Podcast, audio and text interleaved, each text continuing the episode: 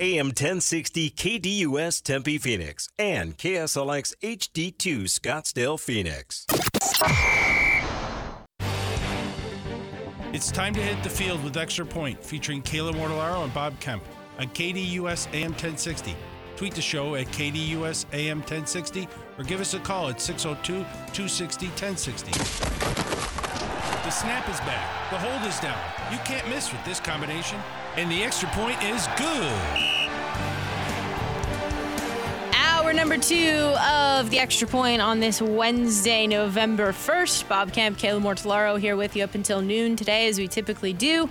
Mondays, Wednesdays, Thursdays, and Fridays. Passing along another reminder to you Monday, November 6th. Time change here. The Dan Patrick Show coming to you live 7 to 10 a.m., followed by the Sports Zone with Bob Kemp from 10 to 11. And this here program, The Extra Point, from 11 to 1. So that time get started on Monday. For now, Bob and I are with you up until noon today. Uh, let's reset the scene with today's poll questions. It's a must win game five for the Arizona Diamondbacks as the Rangers currently have a 3 to 1 series lead in the World Series. The question, KDUS1060.com's poll question Do the Diamondbacks win game five and send the World Series back to Texas? Optimism continues. Yes, 62% of the vote. No, sitting at 38% we will officially provide our answer around 11:30 today. Tossing this on over to Twitter at KDUS AM 1060. We'll get into this here in a little bit, plus more from around the Arizona Cardinals. But did the Arizona Cardinals give up too quickly on Joshua Dobbs? And no leads the way at 78.3% of the vote. Yes, trailing at 21.7% also answer that around 11:30 today. Your phone calls if you'd like to chime in 602-260-1060. We'll do that around 11:15. So the Arizona Cardinals, the timeline of how we know things to be. Uh, Sunday's post game, you had Jonathan Gannon, head coach, addressing the media after the game, being asked if Dobbs is the starter on Sunday in Cleveland. His response was, "Yeah." Monday, Gannon meets the media again, says that after evaluation, it will uh, all come down to this week whether or not Kyler Murray is healthy. He will start. If not, Clayton Tune will get the start. Tuesday, quarterback Joshua Dobbs is traded to the Minnesota Vikings. The Cards traded Dobbs in exchange for a fifth rounder from Cleveland. That got things started about two weeks before the season got underway. Now, Dobbs is on the move again. Cardinals traded Dobbs in a conditional pick to Minnesota for a sixth rounder in 2024.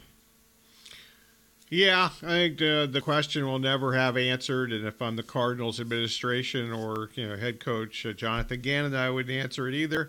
But did he know on Monday that uh, there was a likelihood or a strong possibility that Dobbs was going to be traded on Tuesday?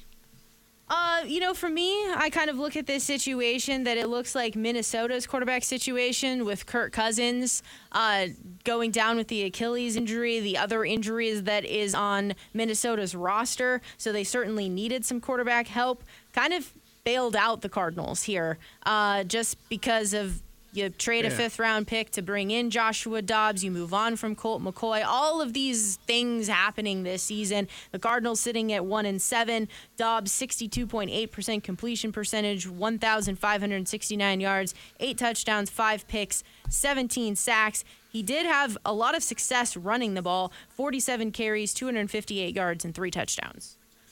That's true. And if you broke those down, the first like three games and the last three games, it would be you know, you know some hope and then no hope. Uh, so there's that. And I agree with the running thing. Uh, some of those were design runs early in the uh, you know during the successful uh, Dobbs period. And I think a lot of the running success after that is he was running for his life because their pass protection, without question, has gotten worse as the season has continued with four of the same five starting offensive linemen. Yeah, it's kind of interesting how this, you know, last 10 week narrative has kind of gone where we were a little curious as to bringing in Dobbs. How is this going to work? He's been, you know, a career backup. He's looked good in times where he's been asked to start. What namely comes to mind is the emergency situation for Tennessee, having absolutely no time to prepare. He goes in and he plays. He played well. Team didn't get the win though. Uh, so then he comes here to Arizona. You're wondering just kind of how is it all going to unfold for him in such a short amount of time to get prepped and ready to go. And then there were signs of optimism. You thought this offense was was looking. Um, at least better than maybe we have kind of anticipated here. So there was a level of optimism. And then to your point, it had really tapered off. Yeah, but I actually think uh, I, I make jokes sometimes about the small sample size thing. Like I already have this hour, or last hour I did. Uh, so uh, but this was, you know, kind of in the non small sample size. You know, with how many games are the end of the season now? I've got, I don't keep Eight weeks. track anymore. We're into week okay. nine now. Okay, thank you very much. I appreciate it. I should get like a sign on my wall here, you know, week nine NFL, and change it to week ten next week. But I'm not going to do that. But anyway, um, but this is kind of what I've always thought about Joshua Dobbs. Uh, he's a good athlete not a very accurate thrower, and that's kind of what he's become. And the more we see him, that's the more he is, and that's kind of what people thought. So, the Cardinals are moving forward here this week in preparation for a trip to Cleveland to take on the Browns. It was coordinators meeting the media yesterday, so here are some takeaways from offensive coordinator Drew Petzing. It had to be asked, and he wasn't going to say anything who is starting on Sunday. He says, You know, I can't answer that. Seriously, it's something we are going to continue to work through during the week, and it's a day to day thing, and it's something we are talking about constantly.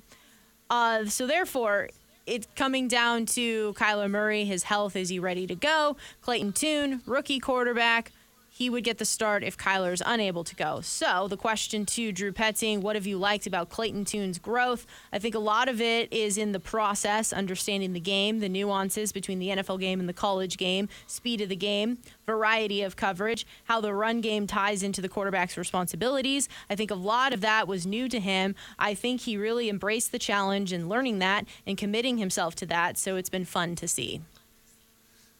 Yeah, I guess. Uh, you know, I haven't been to any of these practices. Uh, he'd have to be a whole lot better than he was during the preseason.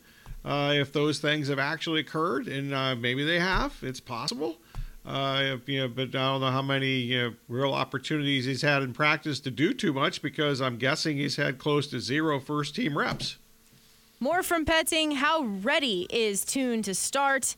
His answer here is My goal is that everyone in that room on offense is ready to start at their position. So the quarterback room is no different. If it's Kyler or Clayton or anybody else, our job as coaches is to make sure that when they are on the field, they are 100% ready to go. Yeah, and keep in mind, I was actually in favor when they drafted Tune. I thought it was a really good idea. I watched quite a bit of him when he was at Houston in college, and uh, uh, it was certainly worth a, an op, you know, a, a shot there.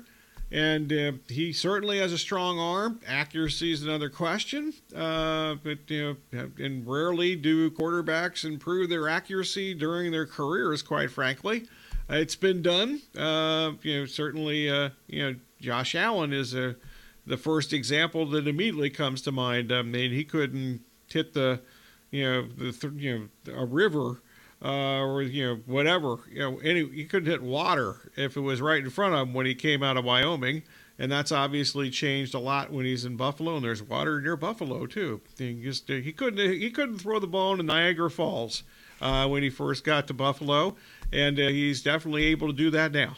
so there you go.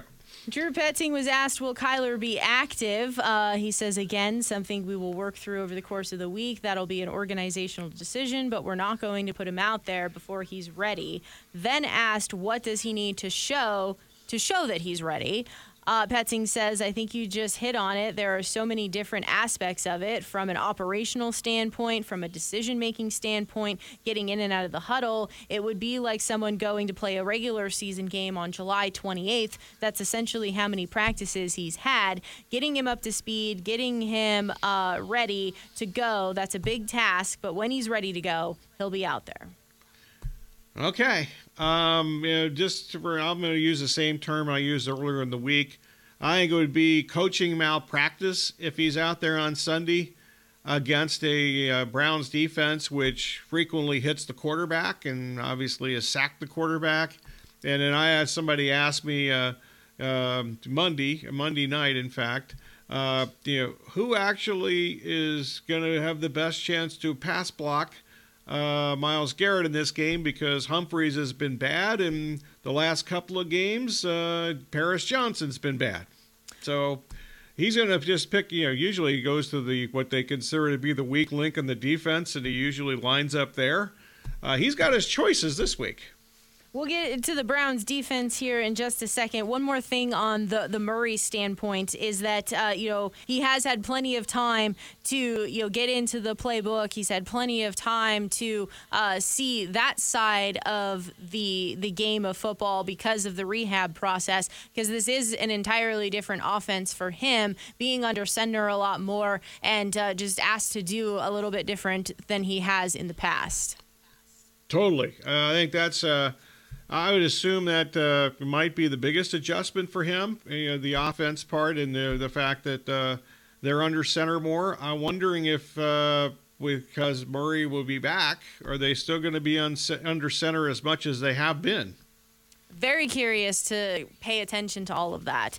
Uh, on the side of the Browns defense, Petzing was asked about them. He says, I think it's the way they play the game. It's a unique style in terms of the violence they play with, the team speed, the effort, the intensity. Certainly the scheme that he's committed, he's referring there to Jim Schwartz, himself too, over a long NFL career, done it at a really high level with multiple organizations, so it presents a lot of challenges and it just hasn't been Schwartz. Uh, you know, they've got some players, uh, same guys that were there in the last defensive administration, uh, who have played much better this year.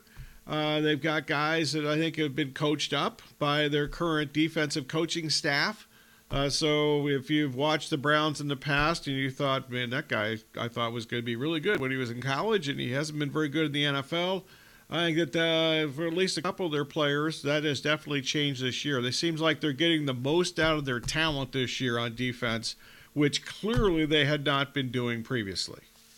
Uh, from the defensive side of the ball, Nick Rallis, Media as well. We've seen the ebbs and flows as to who's playing the cornerback positions here. Kei'Trel Clark was getting a bit of a run. He was completely uh, a healthy scratch last Sunday, so he was asked about Kei'Trel Clark's diminished role. Rallis said, "We talk about it all the time. Roles can change throughout the year, and Kei'Trel is going to be a huge part of us going forward. He's a really good player with a bright future. I feel pretty strongly about." About that. It's a good problem to have. We feel like we have a lot of guys in that room that give us a good chance to win. We are working different rotations. Each week might look a little different. Yeah, I actually listened to this this morning, and when he said that, I laughed out loud. Because uh, I don't think there's maybe any cornerback on this roster that is really an NFL starting level player, including Marco Wilson. I think that uh, you know these guys are to me all backups on uh, you know most NFL teams, quite frankly. And when I heard the you know the the abundance of talent, uh, I'm not I'm paraphrasing the abundance of talent in the cornerback room, I literally laughed out loud when I heard that. Sticking with the cornerback theme, Garrett Williams, uh, rookie. He's playing in his second game after he returned from injury here. Uh, really good is what Nick Rallis says. The fact that he is a rookie, that he did not get an offseason or training camp and is just stepping in in midseason, he doesn't look like what you'd expect. He plays with great fundamentals. He plays within the scheme very sound, knows what he's doing. We put a lot on his plate, too. I feel like he's going to be a really good pro. Well, this is the one guy that I think actually has a chance to be an NFL level starter they he should be playing every snap of every game the rest of the season because you know, he didn't do anything. Obviously, coming back from the injury at Syracuse, did nothing in the off season. Wasn't part of training camp. If I got that part right, Kayla, correct me if I'm wrong on correct. that. But I, I, don't think he was okay. So he wasn't any part of that. So they got to find out you know, whether this guy can play or not. And yeah, I, I, you know I saw a little bit of him at Syracuse. I heard a lot about him more than I heard more than I read than I actually saw. but th- he has a chance. Know, Marco Wilson might be a nickel back on a good team somewhere, but on this team, he's the number one guy. Uh, but Williams, I actually do think, at least uh, you know from what I've seen or heard before, combination thereof, has a chance to be a starting level NFL player. And then finally, here, what does Nick Rallis seem from the Browns offense? Uh, he says, I think since Kevin's been there, they do a great job of running the football. The O line is one of the best, and the offensive line coach Callahan, he's also one of the best in the game. So you couple that with a play caller who is willing to run it and good running backs. I know they lost Chubb, but still really good running backs behind that. They will find ways to buy angles and get numbers and stay ahead of the sticks with their run game and do a great job of marrying their run game with their keepers, their actions, and screens. Yeah, I think it's pretty difficult to evaluate the Browns' offense at this point. You know, Stefanski and Rallis actually have a, you know, they were together sort of, kind of on the staff in Minnesota uh, back in the day. What do they call that? Quality control coach. That's what Rallis was, right? Yeah. Uh, so he wasn't really, you know, you know, I don't know how much quality control coaches are actually, quote, part of the staff. Uh, but uh, I think they do mainly just film work and breakdown stuff for the you know the coaches that are making decisions. Uh, but uh, so they he knows them for there. But I, I don't know. I would be, I think it'd be very difficult to be a defensive coordinator facing the Browns right now because I'm sorry, but losing Nick Chubb is a monumental issue. Ford's had some good moments. Uh, he's had problems staying healthy, unfortunately, also. They've got Kareem Hunt, and I know that uh, fantasy players uh, think that he's actually their their best running back now, and uh, you know they acted accordingly in the waiver wire the last couple of weeks uh, with uh, with him. But I, I, think it's really it'd be very difficult to assess what we're going to see, what they're going to see, or you or anybody going to see on Sunday from the Browns offense because we really don't know who the players are. You know, it's also curious, and I'm wondering what uh, you know Cleveland Cleveland's perspective is on this because I think that we had the sentiment going into this season that this was a pivotal year for Kevin Stefanski and whether or not he would continue forward as the, the Browns head coach because there was some talent there. You bring in Jim Schwartz, and he's done exactly what you would have hoped if you're a Cleveland fan to do to that Browns defense. Now it's about getting that offense but I'm not really sure how you evaluate this with uh, you know Deshaun Watson in and out of the lineup. We've continually talked about his inconsistencies when he's been in the lineup, and then of course you know we both think very highly of Nick Chubb and the the serious injury that he suffered here. Uh, it just changes the entire dynamics of the offense. I agree. I think it's difficult to evaluate Stefanski and his staff because of that. And I'll throw in also, yeah, Conklin, the right tackle, who, when he's actually been healthy, which unfortunately has been not very often in the last two or three years, he's considered one of the best players at his position. I, I'll, if everybody's healthy, even if Watson go back to the Tennessee days, I think the two best players on this offense are Conklin and Chubb by far. Because uh, I don't think much of Amari Cooper, quite frankly, because he's sometimes spectacular and sometimes missing in action. And I don't think that's a Cleveland thing because we've seen three franchises now the Raiders, the Cowboys, and the Browns where Cooper is just shows up sometimes and other times he's invisible. 602 260 1060 is the number if you'd like to chime in. Give us a call. We'll take calls on the other side of the break. The Arizona Cardinals prepping for their uh, morning contest against Cleveland on Sunday in Cleveland. We'll dive into more around the NFL. The Phoenix Suns falling to the Spurs last night. 602 260 1060 as well for your phone calls. It is the extra point right here on KDUS AM 1060, online at KDUS1060.com, and with the KDUS 1060 app.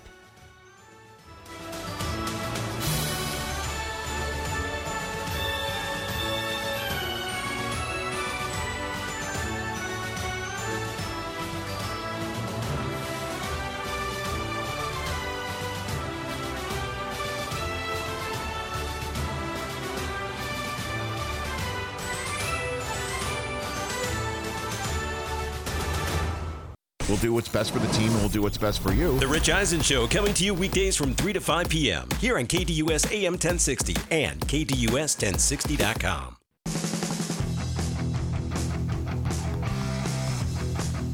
Welcome back to Extra Point on this Wednesday, November 1st. Bob Kemp, Kayla Mortellaro here with you up until noon today, as we typically do Mondays, Wednesdays, Thursdays, and Fridays. As a brief reminder, starting on Monday, time change. The Dan Patrick Show remains live 7 to 10 a.m., followed by the Sports Zone with Bob Kemp from 10 to 11, and this here program from 11 to 1. That all gets started on Monday, November uh, 6th. 602 260 1060 is the number if you'd like to chime in. Some more things from around the world of the NFL today. Uh, this morning, woke up to the news Josh McDaniels fired as head coach from the Raiders. So too was general manager Dave Ziegler. Also, this morning, coming out that they're moving on from offensive coordinator Mick Lombardi. Antonio Pierce has been named the interim head coach. The Raiders sitting at three and five. McDaniels didn't make it two seasons in Las Vegas. He didn't make it two seasons in Denver over a decade ago. I should also mention here news from this morning with Antonio Pierce being named interim head coach. Jimmy Garoppolo to the bench. Insert rookie Aidan O'Connell.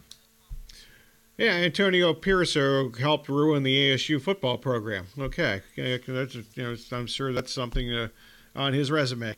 Uh, okay, uh, as far as Jimmy G, obviously uh, there's probably nobody in the world that is a less Jimmy G fan than me, uh, and uh, he's been bad.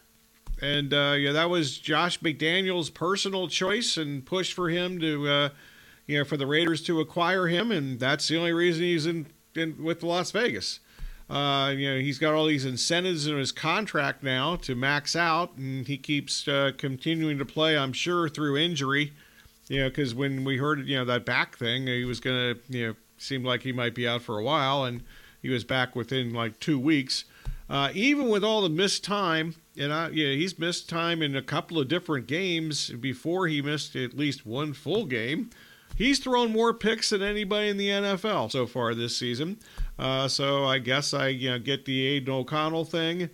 Um, it's uh, whatever. Um, you know, I mentioned uh, three years in a row. I've said that the Raiders I think have amongst the worst rosters in the NFL. I was wrong two years ago when they had the big playoff run. I think I was right last year, and I think I've been right this year. In fact, if you eliminate the Cardinals, they might have the worst roster in the NFL. This is kind of funny so uh, we named off all these different things that just happened with the Raiders. They're hosting the Giants this Sunday. The Raiders are minus one and a half point favorites. Somebody has to be favored. I mean, I, that's got to be an odds maker's nightmare. Uh, that game. Uh, what do you do? I mean, you just hope that they weren't playing each other, and you know, you try to. You, know, you obviously they'd be both. You know, I would say significant underdogs against almost anybody else they'd be playing this week. I'll add one other thing. I know Davante Adams has been bitching and screaming and moaning. He should catch the ball and just shut up. Uh, he's dropped big passes in each of the last two games, which were losses. There was one moment, uh, what was that, Monday night when they were on Monday Night Football, that they were on the second TV. World Series was on the main TV. And uh, uh, uh, there, I happened to turn just in time to see it was a low throw by Jimmy, but it still felt like Davante should have caught the ball. And then I thought to myself, oh, oh, I guess okay, that's that's not great. Then later, I saw there was one uh, moment where Adams was literally there was not a defender yeah. in sight uh, by at least six yards, and Jimmy overthrew him by a mile. Actually, there was another play where he threw Adams was wide open, and Jimmy G, you know, threw it out of bounds by like ten yards. Uh, so it's uh, you know, it hasn't been good. And obviously, Adams, one of the reasons he was you know happy to be traded to Las Vegas is because his college quarterback Derek Carr was there, and he's not there anymore. So that was among some of the surprises for me as well. Davante Adams not moved uh, with from the Raiders, but I guess there were other moves in place that were on the horizon for Las Vegas. Other things happening in the world of the NFL looks like there's going to be a new quarterback in Atlanta for the Falcons with Arthur Smith naming Taylor Heinicke the starter for Sunday's game against the, the Vikings. Yeah, there was a lot of mystery going on last week about you know, uh, you know needless to say, you know, Ridder got concussed, or at least they thought he he got he was tested for uh, concussion, and then uh, you know, he they you know, they announced that he'd been cleared, and they didn't put him back in the game, and after the game, or uh, you know, basically. Uh, you know, Arthur Smith was asked, you know, why didn't you put him back into the game? And he said, you know, kind of, uh, he, he actually you know, endorsed him as his quarterback and said he'd be the starter. And you know, Arthur Blank is some people. Uh, once again, go back to my network insider thing. Uh, they have uh, indicated, at least uh, at least one of them, has indicated that the only reason that Ridder was still starting is because you know Arthur Blank, the owner, said he's going to be our starting quarterback and uh, he was dictating who actually would be playing these games. Uh, so I guess Arthur Blank has apparently seen enough of Desmond Ridder now. Uh, I would imagine after a couple of more games, he'll probably have seen enough of Taylor Heinicke. Heinicke at that point. The biggest thing for Atlanta, unfortunately for them, in my opinion, that makes a difference is their defense has actually, I think, been good, especially if you consider all the bad spots that Ridder and the offense has put them in. And uh, Grady Jarrett, you know, out for the season uh, with the injury that he suffered on Sunday, is a really, really big deal. I think that's a much bigger deal for Atlanta the rest of the season as to which one of these mediocre or not good starting quarterbacks is out there the fumbles, the interceptions in the red zone uh, just have been killer. I mean, obviously, just do the math. You take uh, an opportunity of six or, or three off the board and you get zero and you, and you turn the momentum the other way. But you, to your point, the Falcons' defense has certainly kept him in despite all of those red zone turnovers. Absolutely. And, uh, you know, not to mention all the inaccurate throws.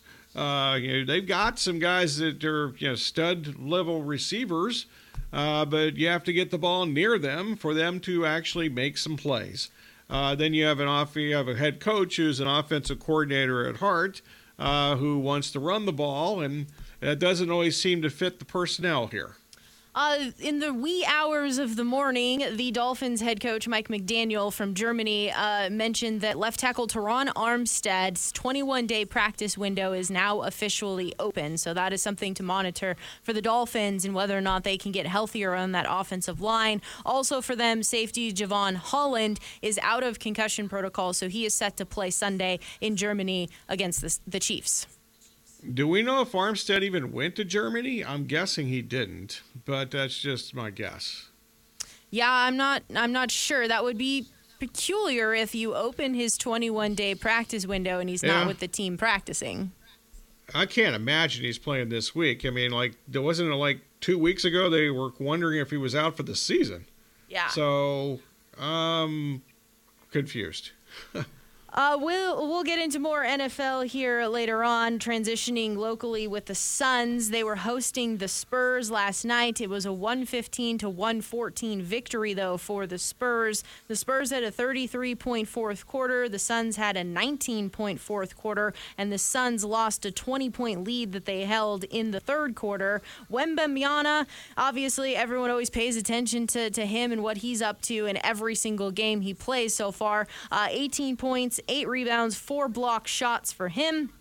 Kevin Durant leading the way with 26 points on 12 of 19 from the floor. You'd have to think a couple of different things here. Uh, one, without Devin Booker once again for the Suns, without uh, Bradley Beal for the Suns once again, those two coming back will certainly help. We've seen it a couple of times now in the early going of this season, some fourth quarter leads blown. Obviously, having those guys being a part of the rotation to close out games will help also you had uh, a timeout situation, and you also had uh, a Keldon Johnson taking the ball from Kevin Durant, scoring the game winner with 2.2 seconds left. Frank Vogel saying after the game he fouled him, and the refs didn't call it. Well, I, you know, somebody should just wonder why Frank Vogel didn't call timeout and take the ball at half court. Uh, I'd assume everybody was wondering that.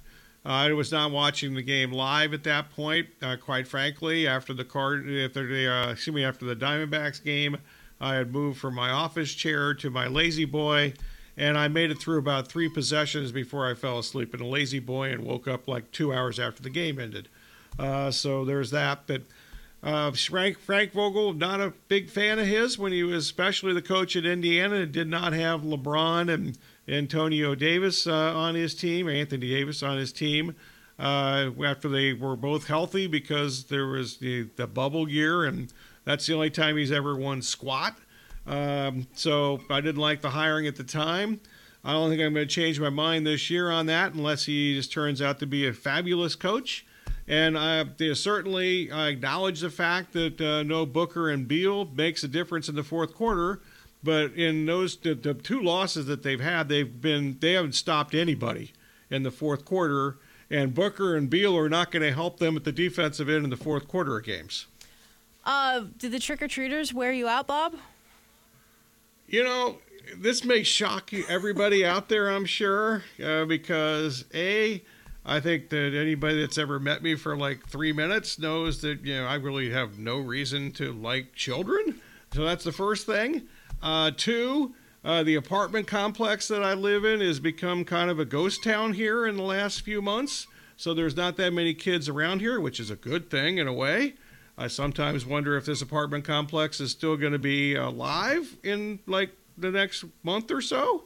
Uh, I got to go pay my rent here in a few minutes, though, so it's alive for at least today. Uh, but you know, shockingly, nobody knocked on my door last night somehow, and uh, that's a good thing because uh, yeah, I would have like given him a pop tart or something that I have in my in my. That's about all. I don't know if that qualifies as candy. Uh, but that's about the only thing I have that would be, uh, you, know, you know, qualify as for whatever. So I can't give them like frozen food things and things like that, right? That would have been probably no, that probably wouldn't go over too well. melt by the time they melt by the time they get home. So, uh, so anyway, so that that's my uh, annual Halloween story, and there's probably not a human being on earth that thinks Halloween is more of a. I'm sorry, Kayla. I know you have a Halloween party every year. I'm completely the opposite. I'm sh- I'm really kind of depressed that you never invited me to your Halloween party, uh, but nobody thinks less of Halloween than me. That's all right. We had fun. Uh, I will say this. Well, good, good. I'm glad to get. You should. If you're gonna have a party, whether it's Halloween or something else, you better have fun. Exactly. I will say this though about one costume that stood out from last night. Here, it was very creative. Uh, so this kid did like his own shirt that was basically like a uh, basketball court, hand drawn on a blank shirt, and then he I'm not exactly sure if he taped it on or glued it on, but then he actually had a whole um, hoop on his chest, and then underneath the hoop was his bowl of candy that he was going around house to house collecting. So that was really, that, really clever. That's good. I did see one thing on the Big Ten network yesterday. Somebody who apparently is a Michigan State fan was dressed up as Harbaugh and was wearing had binoculars, stealing signs apparently. So I thought that was pretty funny. That is good. Uh, we will get back to uh, more important matters at hand. The Arizona Diamondbacks, Game Five. Uh, they're down in the series, three-one to the Rangers. Do they force a Game Six? Back in Texas? We'll answer that question. Plus, Arizona Cardinals quarterback situation. Joshua Dobbs on to the Vikings. We'll answer today's Twitter poll question as well. That's coming up on the other side of the break here in the Extra Point.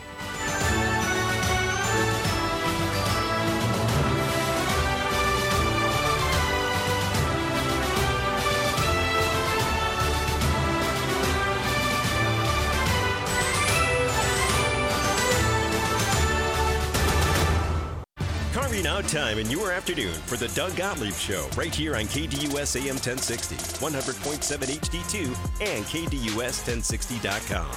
Weekdays from 1 to 3 p.m.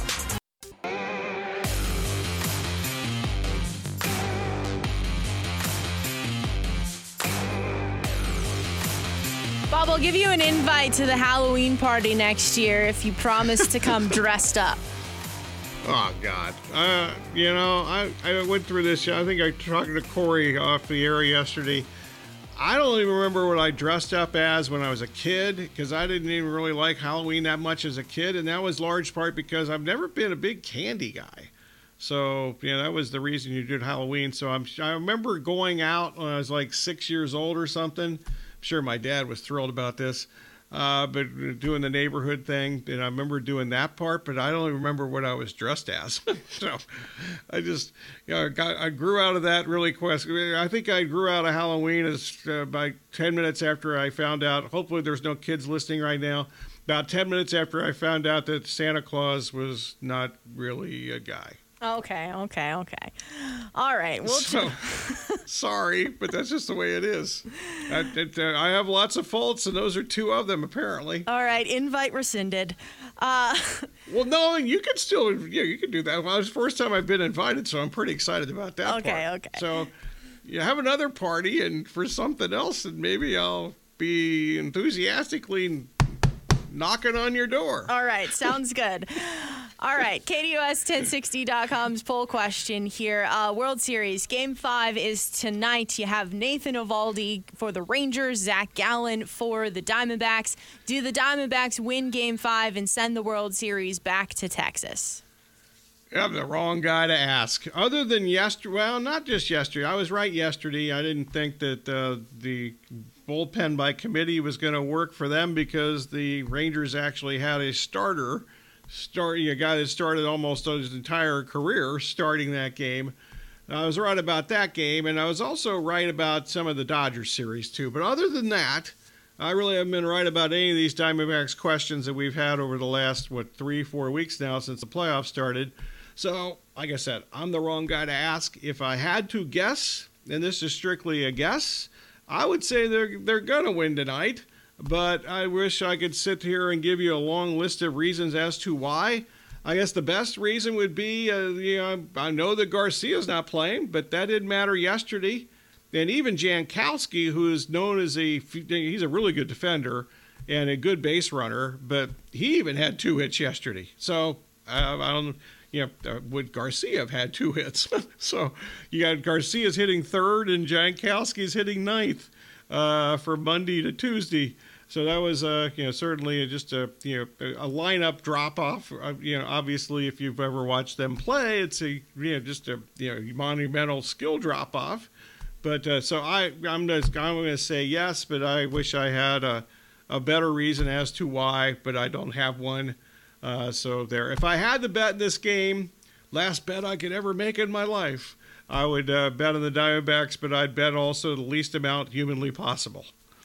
So it's been a weird season this year for the Diamondbacks. So obviously they, I, I think, exceeded expectations of where this this team uh, was to start the season, and they kind of were able to keep it going. Then there was a bit of a lull, but then they answered back after maybe the question turned to uh, have they kind of leveled off. Uh, then you go into the All Star break, and after the All Star break, they certainly struggle coming out of that. But then they find their way again, rattle off some important wins. Then they struggle going into the end of the regular season and uh, get themselves in the final playoff spot. They've answered in all of these different scenarios, but the point is, is that there has uh, sometimes been stretches where it's been uh, lengthy before they answer back. They don't have that ability to have a lengthy period of time before they answer back. It's today. They have to answer back today. We've seen that in the postseason, though, so far, and especially in that Phillies series.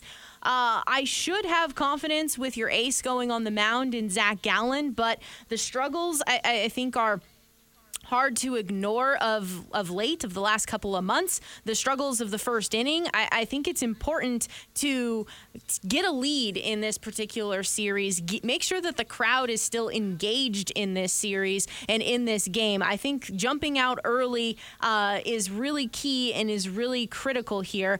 To your point of what we were discussing earlier I do think Gallen has to go deep into this game uh, and kind of set things up like it was in in uh, a game number one where you go to your Thompson, your Ginkel, and your Sewald. So you're activating that part of the bullpen here.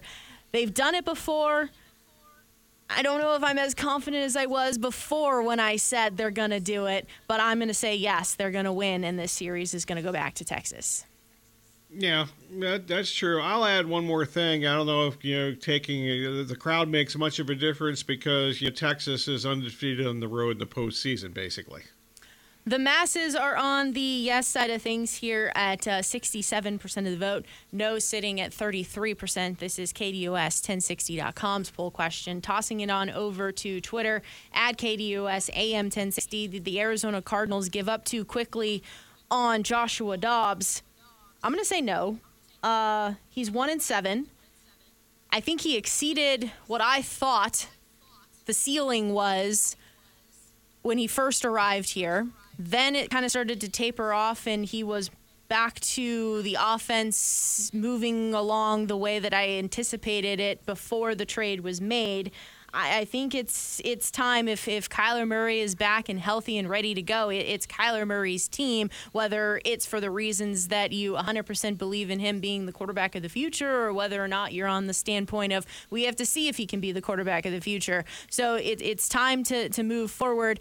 The whole thing is just kind of peculiar and you kind of take a step back and just say, wow, did all of this really happen with the, the decision to move on from Colt McCoy, bringing in Joshua Dobbs, trading a fifth rounder for him, and now here before the trade deadline, he's not even on the roster anymore. That part is a little wild.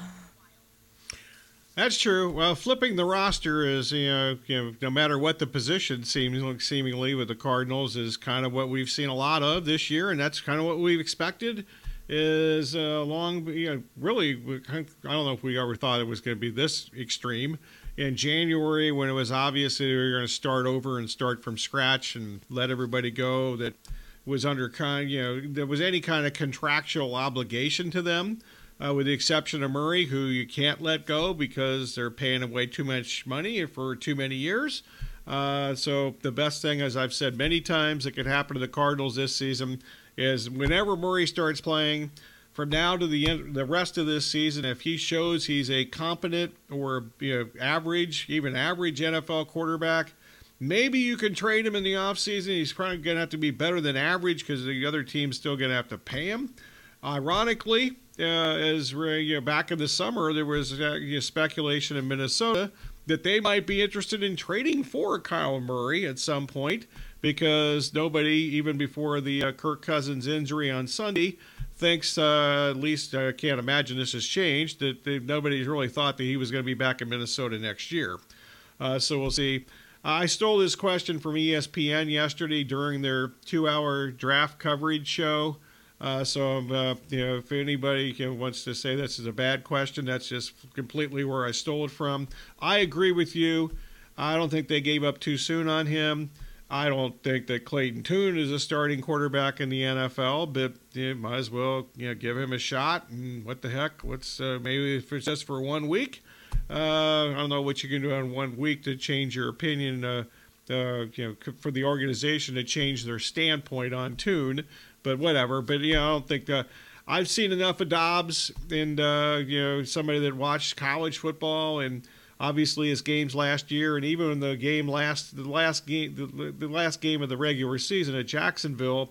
Uh, the Titans were only in that game because you know Trevor Lawrence was bad, and they got I think they got a defensive or special teams touchdown in that game if I'm not mistaken. There was a there was a special teams play or a defensive play that turned that game around and gave them a chance to win it really wasn't anything that Dobbs did.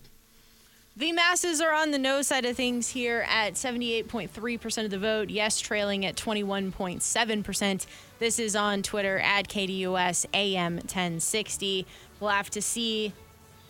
Will, are we going to have more um, injury report drama this week to try to read the tea leaves oh, yeah. as to what it means and whether well, or not Kyler Murray's starting? Well, you're the one reading the tea leaves. I just don't pay much attention to it. And when they uh, when they have an active list or an inactive list, or somebody actually announces something on Friday, I don't really pay much attention. Whether it's the Murray and the Cardinals or anybody else in the league, there's a reason. Thank God that they have this inactive list uh, in 90 minutes before every NFL game. I feel like we're not going to know. Like the team's going to know, but we're not going to know until 90 minutes before on Sunday. Okay. So we'll find out. Uh, hopefully, we'll know something at some point. Listener rewards for you with the KDUS 1060 app. Download today to hear all of the national and local shows you love. That's the KDUS 1060 app.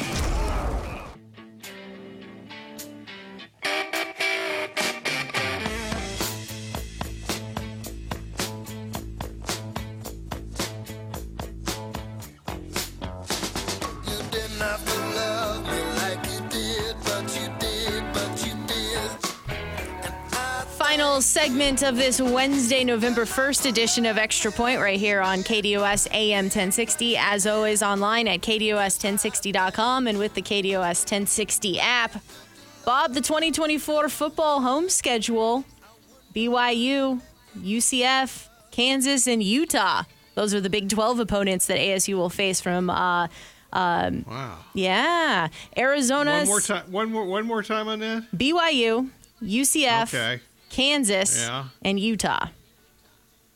Oh, okay. Well, UCF and BYU are highly disappointing this season, so bring them on. On the road for them in 2024, the U of A, Cincinnati, Kansas State, Oklahoma State, and Texas Tech. Well, we already saw the Oklahoma State thing this year, and uh, that's when Oklahoma State was terrible, and now they're actually really good because they realized we got a really good running back, and maybe he should play. Yeah, that's also interesting because they just did a home and road, and now they're in the same conference together. That's true. I forgot. Yeah, they lost to them. They've lost to them twice, so that's double revenge for ASU. I've rambled long enough. It's thank you time. Okay, I'll see if I can, you know, continue here after the stunning uh, the, the the Big 12 schedule there for next year. As always, we thank you for listening. Special thanks to callers, emailers, tweeters, texters, whomever, and whatever else slipped through the cracks. Also, our guest today around college football. Including uh, CFP Week One analysis from David Kenyon from Bleacher Report. Also got into you know some of the big games this weekend. And unlike last weekend when I was less than enthused, I am looking forward to this Saturday in college football and the NFL for that matter. Uh, some good games on Saturday and Sunday, hopefully. Uh, at least we think they're going to be, so we'll see if that happens. Sound of the day courtesy of Fox, TNT, NBC, and CBS. And as always, special thanks to Kayla, Corey, and Aaron. My bad, I didn't realize we were up against it like that. Sorry, I rambled on too long. That's all right. Game five tonight. Rangers lead the series three to one. Nathan Eovaldi, Zac Gallen, 5:03 p.m. First pitch on Fox. As always, we appreciate you taking time listening to us right here on KDUS AM 1060. Have yourselves a fantastic Wednesday. The Sports Zone with Bob Kemp gets things started tomorrow at 9 a.m.